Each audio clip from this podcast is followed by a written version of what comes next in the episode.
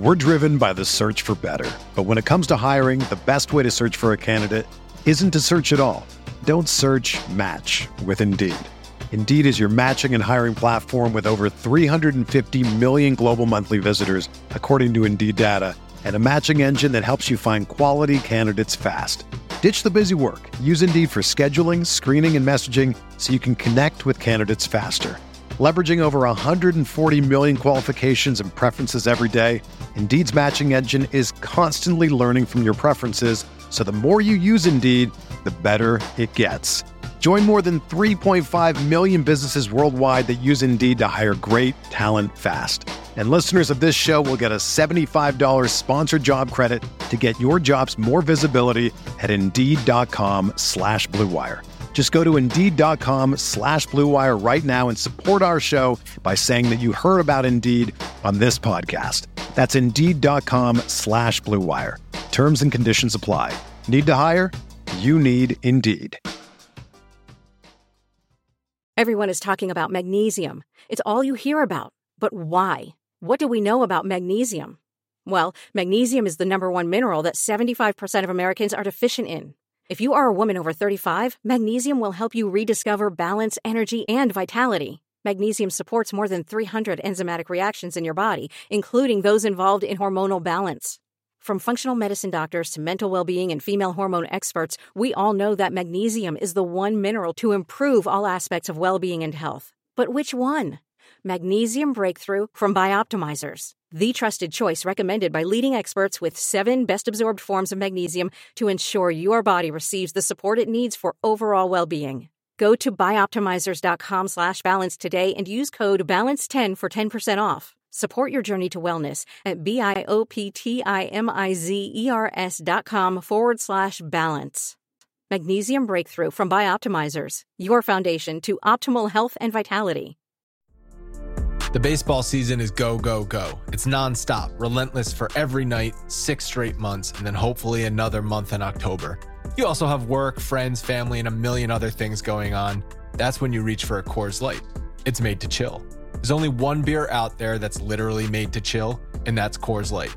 I mean, the mountains on the bottles and cans even turn blue when your beer is cold. Is there anything better than opening up your refrigerator after a long day, seeing that icy cold Coors Light can or bottle in your fridge? The answer is no, there's nothing better.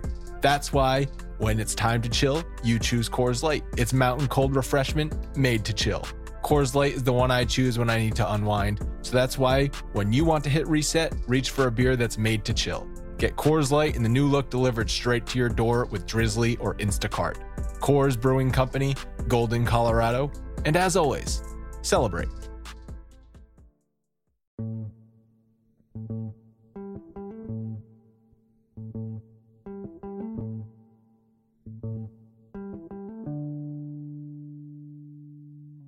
What's up, and welcome to a history edition of the Bronx Pinstripe Show. Today, a brief history, the Subway Series, Part 2.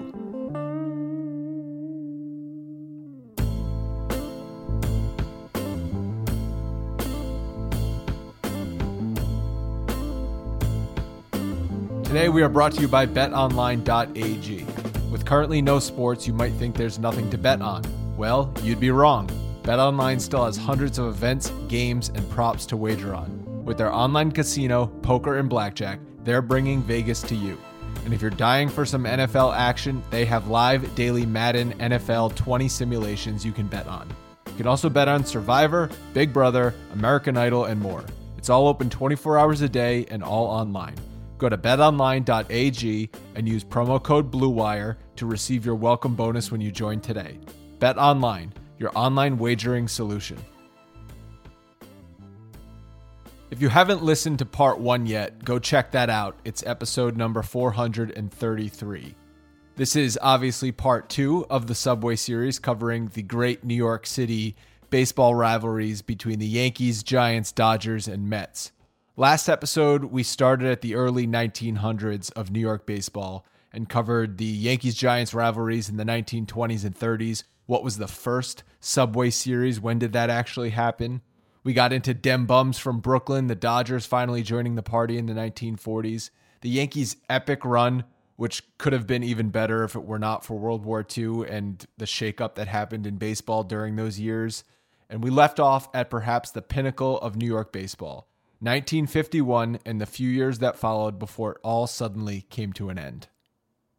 So how good was this era of baseball in New York? It's difficult to put into context because we haven't really seen anything like it since. For 10 straight years, the World Series was played in New York City. 1949 saw the Yankees beat the Dodgers. 1950, Yankees over Phillies. 1951, Yankees over Giants. 1952, Yankees over Dodgers. 1953, Yankees over Dodgers. That makes 5 championships in a row for the Yankees. That is a baseball record to this day. 1954, Giants over Indians. 1955, Dodgers over Yankees. 1956, Yankees over Dodgers. 1957, Braves over Yankees. 1958, Yankees over Braves. That ended 10 years of the World Series being played in New York City, one of those 3 teams making the World Series for a decade straight. And then in 1959 was the LA Dodgers over the White Sox. The LA Dodgers had just moved to LA the season before. So really, it's an extension of the New York baseball teams. But getting back to the Subway Series. After the Yankees beat the Giants in the 1951 World Series, it was all about the Yankees and Dodgers from then on out. The 1952 series was another 7-gamer. All games except the second were close, and the Yankees had to win games 6 and 7 at Ebbets Field to prevail.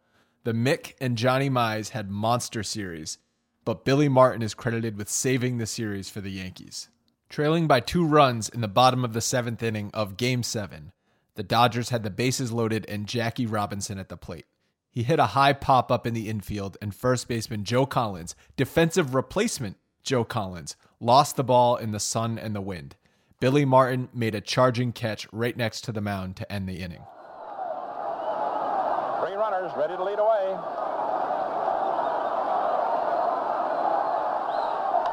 It's a high pop-up. Who's going to get it? Here comes Billy Martin digging hard, and he makes the catch at the last second.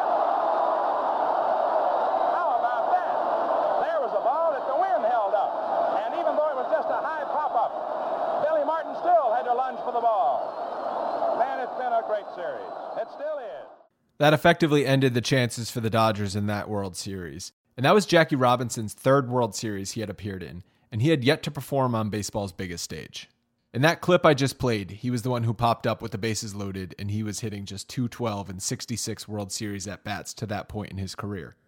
Obviously, he wasn't the only reason the Dodgers failed to win and that they failed to beat the Yankees, but he was at the center of a lot of criticism for much more important reasons, obviously, for breaking the color barrier and all of the stuff that went on with that. So much more important reasons than just failure in the World Series. But the Dodgers had an air of failure in the World Series, especially when it came to playing the Yankees. Robinson would hit .320 in the following World Series, however, but his team lost yet again. This is when Billy Martin's reputation of being a clutch player was really established. As if saving the 1952 World Series was not enough, he hit .500 and drove in 8 runs in the 53 series, leading the Yankees to victory. As you can imagine, by this point, it was getting laughable for the Yankees. In 1941, 47, and 49, they beat the Dodgers. In 51, they beat the Giants. And in 52 and 53, they beat the Dodgers again. The Yankees won 9 Subway Series in a row. They absolutely owned the city. Meanwhile, the Dodgers were on a great run in the National League, but "wait till next year" became the slogan for their suffering fans who just wanted a championship. And ever the victors, the Yankees had earned their reputation as those damn Yankees. The Yankees won so often that in 1954, Douglas Wallop wrote the novel The Year the Yankees Lost the Pennant. It's a deal with the devil story where the main character, who's a lifetime Washington Senators fan, comes across a mysterious man named Mr. Applegate, who offers to transform him into Joe Hardy, a baseball superstar who can salvage the Senators' season and overtake the Yankees. Now, the Senators didn't even win the pennant in 1954. The Indians won in the American League, but they lost to the Giants. This was the year of the Willie Mays famous over-the-shoulder catch. But the Yankees were so dominant and so hated during this period that the book gained sort of a cult following. Them not making the World Series was a story. A big enough story where a book was written about it And then that book was adapted into a Broadway musical called Damn Yankees in 1955 and a movie in 1958. I was going to play a clip of the movie trailer here, but it's honestly incoherent. So if you really want to see it, if you're dying to see it, go Google it and enjoy. I wasn't going to subject all the listeners to it, however. Then next year finally arrived for the Dodgers in 1955, and the most famous play from this series happened in Game 1. With pinch batter Frank Keller at bat, Robinson dashes for the plate.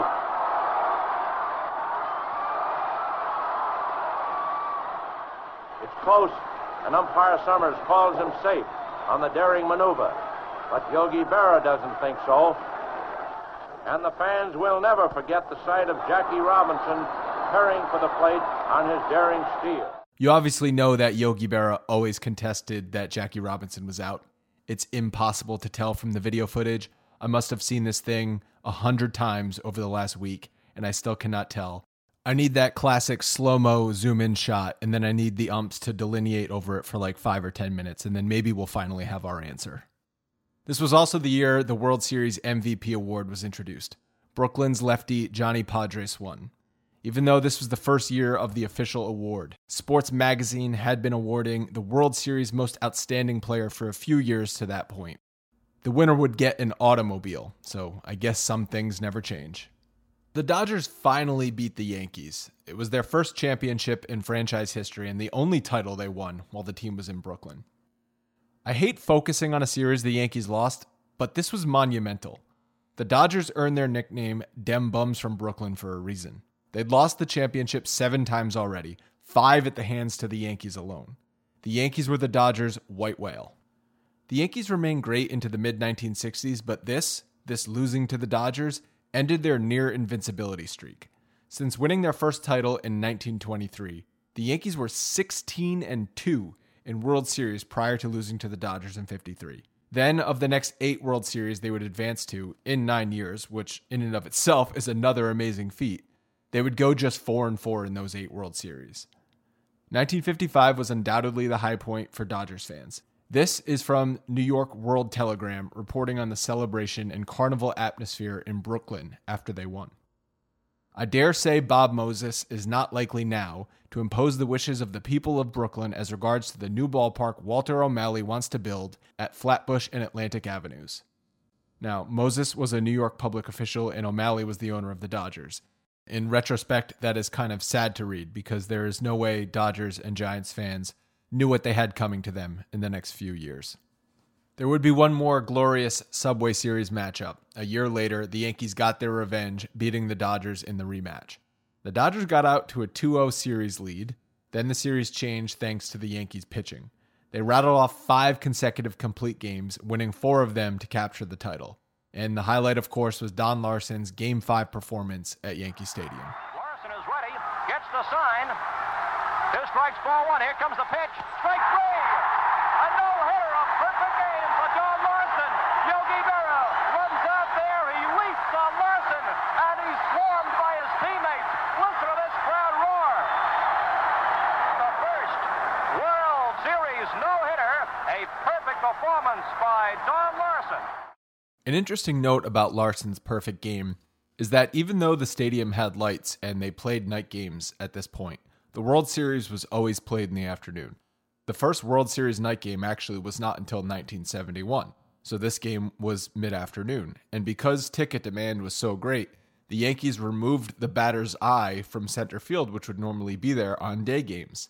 In the third inning, announcer Mel Allen had the camera show the right center field bleachers where the batter's eye normally would be, and he was explaining to the TV audience why it would be deceptive to hitters to not have that batter's eye. I found it fascinating because can you imagine if that happened today?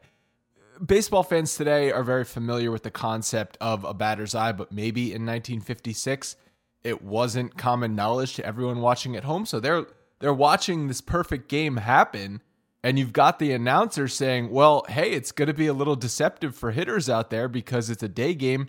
And there's a ton of people in center field, it's harder to pick up the ball. The Yankees even only managed 5 hits off Dodger starter Sal Maglie, who also threw a complete game. And also Larsen, he threw the perfect game. he had sort of an abbreviated windup to begin with that could have been deceptive. So the batter's eye distraction just compounded the issue for Dodgers hitters and allowed Darren Larson to really dominate. The video quality of Mal Allen talking that I found wasn't really that great, so I'm not going to play the clip. But if you just Google it, there's an SI article written about it and you can check it out. Unfortunately, it all came to an end for the Dodgers and Giants in New York after the 1957 season, when both teams fled for California. Each left for a different but really the same reason: money. National League owners voted unanimously to allow the moves to Los Angeles and San Francisco, but the condition was that they both or neither had to move. I'm speculating this is because if one left, the other would benefit disproportionately in terms of market share, but I'm not 100% sure on that. They had until the end of the 1957 season to decide. Neither team had a last hurrah in New York, though. The Dodgers finished 11 games out of the National League, and the Giants finished 26 games out. O'Malley, the Dodgers owner, wanted a new stadium, but more importantly, he wanted an entire city to himself, which is why he was in favor of the move, and Los Angeles offered him both. Now, while the Dodgers were always profitable, the Giants were up and down. Owner Horace Stoneman thought the move to San Fran would revitalize the team. And at their last home game, Giants PR man Gary Schumacher said, "If all the people who will claim in the future that they were here today had actually turned out, we wouldn't have been moving in the first place." The move was even more devastating for Brooklyn fans. Years later, Michael Shapiro, who is the author of The Last Good Season, Brooklyn, the Dodgers, and Their Final Pennant Race Together, called the Dodgers the most local team in baseball. He said, "All those teams, Giants, Yankees, Phillies, etc., represented a city. The Dodgers represented a fifth of the city, a borough. Rather than all of New York, like the New York Mets, the New York Mets are not the Queens Mets. They are the New York Mets. The Brooklyn Dodgers were Brooklyn's team, and I think that in itself set them apart, in good times and in bad." Many of the Dodgers players also lived in Brooklyn, and the neighborhood had a connection to them that was unlike any other because they would actually see the players walking around. Some of them even carpooled to Ebbets Field together. Shapiro added, "The Dodgers somehow became the repository of all these highly romanticized and in some ways justified notions of what baseball was supposed to be. After the Dodgers left, Brooklyn sank. And really, the Brooklyn of today, the Brooklyn that is hot, stands in great contrast to the Brooklyn that I knew growing up in the 60s and 70s." With the Dodgers in LA and the Giants in San Fran, the Yankees were the only game in town until the Mets showed up in 1962. And another fun fact that I just never connected the dots on, the Mets colors are Dodger blue and Giant orange in honor of the two franchises that left. In an alternate reality, had the team stayed, the Dodgers would have got their new stadium in Brooklyn, where the Barclays Center is today, and the Giants would have got a new stadium in Flushing, where Shea Stadium was eventually built for the Mets to coincide with the World's Fair. I've thought about what it would be like in the city. What would the baseball landscape in New York City be if there were still three teams? Would there be an appetite for that? Baseball today is far less popular than it was in the mid-1950s, but the Giants and Dodgers had such deep roots in New York. It's hard to imagine, first of all, that they ever left, and second, that they'd ever struggled to draw fans and get TV ratings. Then again, we did see the Yankees struggle to attract fans in the late 60s and early 70s, and then Steinbrenner revitalized the team, but in the 80s, they kind of fell off again. So I don't know if three teams would work in today's market. The moves to California, though, truly were an end of an amazing era. And that was it for New York baseball rivalry until the 1990s. The Yankees would go on to play the Los Angeles Dodgers and San Francisco Giants in the World Series 5 total times between 1962 and 1981. Going 3-2 overall. In 62 and 63, they played the Giants and Dodgers back-to-back in the World Series, rekindling that feel of the Yankees versus either the Dodgers or the Giants from the National League seemingly every year. But it wasn't the same. They were no longer crosstown rivals, the players were the same, the uniform said the same thing, but like everything in sports, what makes those years so great was the fans, and that just wasn't the same when they're separated by 3,000 miles of country. When they were all playing in New York, it mattered to a Yankees fan because their best friend next door could have been a Dodgers fan, or their father-in-law could have been a Giants fan. Everybody in the city had a rooting interest. When the teams left, so too did many of the fans. Without the fans, without the atmosphere, without the meaning, everything just was not the same. 40 years after the Dodgers and Giants left town, and after 35 years of sharing a city, the Yankees and Mets finally played a game that mattered on June 16th, 1997. Game one of the Subway Series is in the books, and at least for tonight, Mets fans can claim bragging rights to New York City. This one wasn't even close. Mets smoked the Yankees 6-0. The two teams would play exhibition games over the years. The Mayor's Cup game, which was an in-season exhibition that dated back to the Dodgers and Giants years, and obviously spring training each year. Steinbrenner tried to make the Mayor's Cup a big deal, but it was an exhibition, so players could only care so much. Before those interleague games in 97, David Cohn was quoted as saying, "It's well documented that these games are important to our owner, as they should be. It's for the bragging rights of New York City." Steinbrenner could not stand living in the shadow of the Mets when they were the superior team in the 1980s. Even though the Yankees were the defending champs in 97, he still had to beat the team from Queens. George was psychotic about the spring training games, too. I read a story about Steinbrenner freaking out after one spring when Mike Griffith pitched poorly, causing the Yankees to lose to the Mets in Fort Lauderdale. Steinbrenner stood outside of his box and screamed, "Mike Griffith has fooled us long enough." It's funny because in my mind, I can just read that sentence as Larry David saying those words as George Steinbrenner. Also, one time George and Billy Martin got into a fight, if you can imagine that, after the Yankees lost a spring game to the Mets. I mean, does it come as a shock to anybody that George was crazy about playing the Mets? He does not want to be second fiddle in his own city. So we know it was do or die to George Steinbrenner, but the players and coaches treated it like any other game. Fans, of course, wanted to win for the bragging rights that Cohn mentioned, but in 2000, the rivalry finally kicked into high gear. The outfield straight away against Piazza, who's DHing in this game. The 0-1 pitch, way inside and hit him. Piazza is hit by the pitch ball, and he is down on his back in the batter's box. I'm not sure exactly where it got him, but it might have gotten him in the helmet. And the trainer, Fred Hina, is out, and Piazza having trouble opening his eyes. The Clemens-Piazza incident happened on July 8th in the night game of the first split stadium doubleheader. Roger Clemens looking very upset, standing hands on knees in front of the mound. And Piazza has his eyes closed, trying to flutter them open as he draws attention from both trainers, Fred Hina and Scott Lawrenson, and Roger Clemens looks extremely troubled as he walks back toward the mound. Piazza now up to a sitting position and holding his forehead. And Piazza hit in the batting helmet by Roger Clemens, whom Piazza has dominated. And Piazza walks off into the Mets dugout. It was the turning point for the rivalry. It brought the tension up to an 11 and set the stage for their meeting 3 months later. And the 3-1. Swung on a drill deep to right field. There it goes. See ya! Into the upper deck. David Justice with a 3-run home run. And the Yankees have come all the way back. They lead 6-4. Get your tokens ready. You might be boarding the subway. It is official. After 44 years, the two baseball teams playing the Big Apple will meet in the fall classic. The Subway Series is back. Fans could not be more excited. You know, Mets catcher Todd Kraft said before Tuesday's game, it would definitely be the hugest thing ever. Now, is there anything else going on but the Subway Series? I don't think there can't be, right? It seems like the rest of the world has sort of been put aside. The real world no longer exists during this bubble of the Subway Series. The Subway Series takes off in about an hour and a half.